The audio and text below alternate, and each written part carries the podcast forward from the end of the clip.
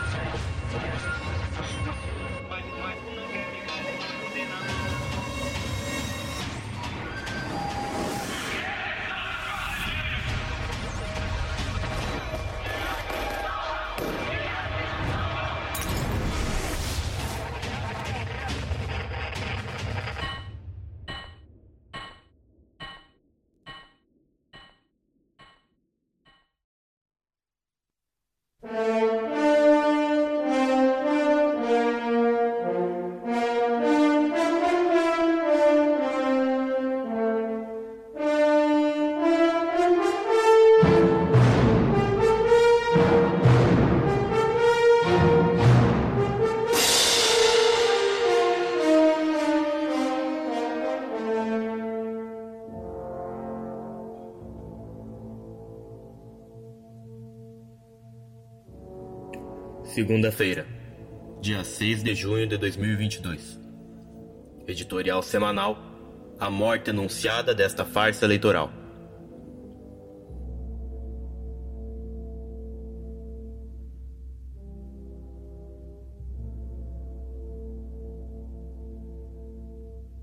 A crise de decomposição do velho Estado dá fortes sinais de que se aprofundará por saltos como tendência irreversível a curto prazo de tal sorte que a farsa eleitoral, como instrumento de renovar a legitimidade do sistema de poder e seu sistema político, como também de amenizar a crise e resolver as contradições no seio das classes dominantes, não cumprirá, nesse ano, nenhuma de suas duas funções.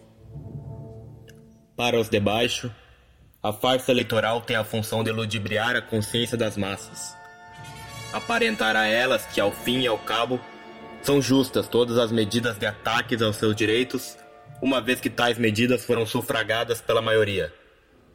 Seriam, portanto, legítimas. Todavia, o grau de repulsa das massas populares para com o processo eleitoral e, através dele, para com toda a velha democracia é elevadíssimo.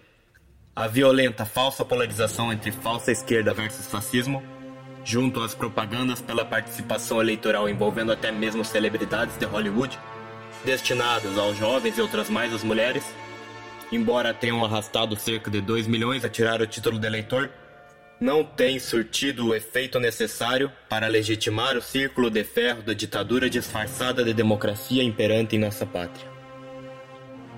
E isso se deve a que a velha democracia em nosso país deixou de ser o que outrora foi uma máscara eficaz para encobrir a verdadeira ditadura de grandes burgueses e latifundiários, serviçais do imperialismo, principalmente Yankee, que opera desimpedida no país. Deixou de ser porque esgotou, ao longo de três decênios e meio, ao revelar perante todos que os supostos direitos que vieram junto à Constituição de 1988 não só eram fictícios e retóricos, como também irrealizáveis nos marcos do sistema de exploração e opressão. A contradição entre o enunciado democrático e a realidade de padecimentos e sofrimentos mil fizeram despedaçar a máscara. Hoje, a farsa eleitoral, como essência da velha democracia, não pode cumprir seus desígnios para renovar a legitimidade da velha ordem. Ela não contempla, não conquista mais as massas populares, ainda que sob terríveis ameaças de que sem ela as coisas seriam piores. Porém, para a reação, a situação é ainda pior. A farsa eleitoral. Uma vez que não tem o poder de chancelar com contundência um resultado, já que não conta com o entusiasmo do eleitorado e nem mesmo com participação de uma grande parcela dele, não pode, nessa sua edição, debelar as contradições no seio das classes dominantes. Ainda mais quando o presidente da República e candidato à reeleição declara em alto e bom tom que só Deus o tira da presidência e que está disposto a ir à guerra. Mesmo no STF, encastelados que se acham seus ministros como fariseus da Constituição e blá blá blá, já se veiculam opiniões temerosas. Um deles, cuja figura não vale a pena mencionar, afirmou que, nesse ano, ninguém morrerá de tédio e que a Constituição por si só não garante que não haverá turbulências. Outros já disseram que, as Forças Armadas estão sendo orientadas a atacar a democracia. É claro que este ano será definidor dos destinos do país para os próximos, mas muito menos pelo resultado da farsa eleitoral. Apenas os tolos e os patetas acreditam que os rumos do país para os próximos anos serão definidos pelo resultado das eleições. Apenas eles podem afirmar sem sombra de dúvidas que as Forças Armadas reacionárias respeitarão o resultado das urnas. As eleições reacionárias são apenas as circunstâncias, mas a disputa definidora mesma se realiza às margens delas, ainda que influenciada por elas. Tudo depende se Bolsonaro conseguirá precipitar uma ruptura, isto é, se ele conseguirá arrastar o alto comando das Forças Armadas para isso.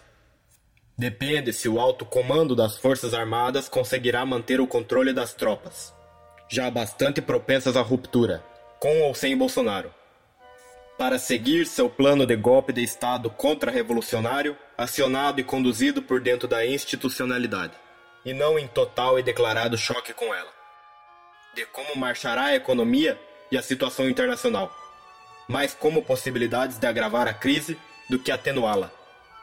Mas, principalmente, os rumos do país para os próximos anos serão definidos pelas massas politicamente mais ativas. Qual postura tomarão diante da farsa eleitoral? se se deixarão ludibriar ou se rechaçarão esse engodo e qual a qualidade desse rechaço. Se elas intervirão com independência na situação política, com qual grau de mobilização, nível de organização e com quais formas de luta farão seus embates na situação atual, com qual programa e se contarão ou não com uma vanguarda capacitada para imprimir direção revolucionária aos acontecimentos vindouros para o proletariado revolucionário e demais massas populares politicamente mais ativas, está, portanto, posto o problema. Uma grande e vigorosa campanha nacional de boicote eleitoral, a começar desde agora, sem perder tempo. Mobilizar, politizar e organizar as massas populares. Primeiro, nas áreas e zonas onde estão mais propensas, e logo ampliar a agitação para desmascarar completamente o caráter e natureza de classe desse velho Estado latifundiário burocrático, corroído desde as entranhas pela corrupção e violência genocida contra o povo e de todos os seus representantes. Assim como a necessidade de um tipo específico de revolução, a necessidade de intervir, agora, contundentemente em defesa dos seus interesses imediatos e ligá-los à necessidade de uma luta cruenta, única que garantirá permanentemente não somente seus interesses imediatos atuais, senão que os ampliará e garantirá mesmo seus interesses históricos universais. Uma democracia nova, uma vida nova. Essa é a única forma de dar um enfrentamento implacável ao golpismo, que permanentemente conspira e arregimenta forças para, de uma forma ou de outra, se impor sobre a velha democracia moribunda, seja cedo ou um pouco mais tarde. A questão é: Quanto maior for a firmeza da resistência dos movimentos revolucionários das massas populares, mais frágil será a reação e poderá ser derrotada, arrancando vitórias para a revolução democrática, agrária e anti-imperialista.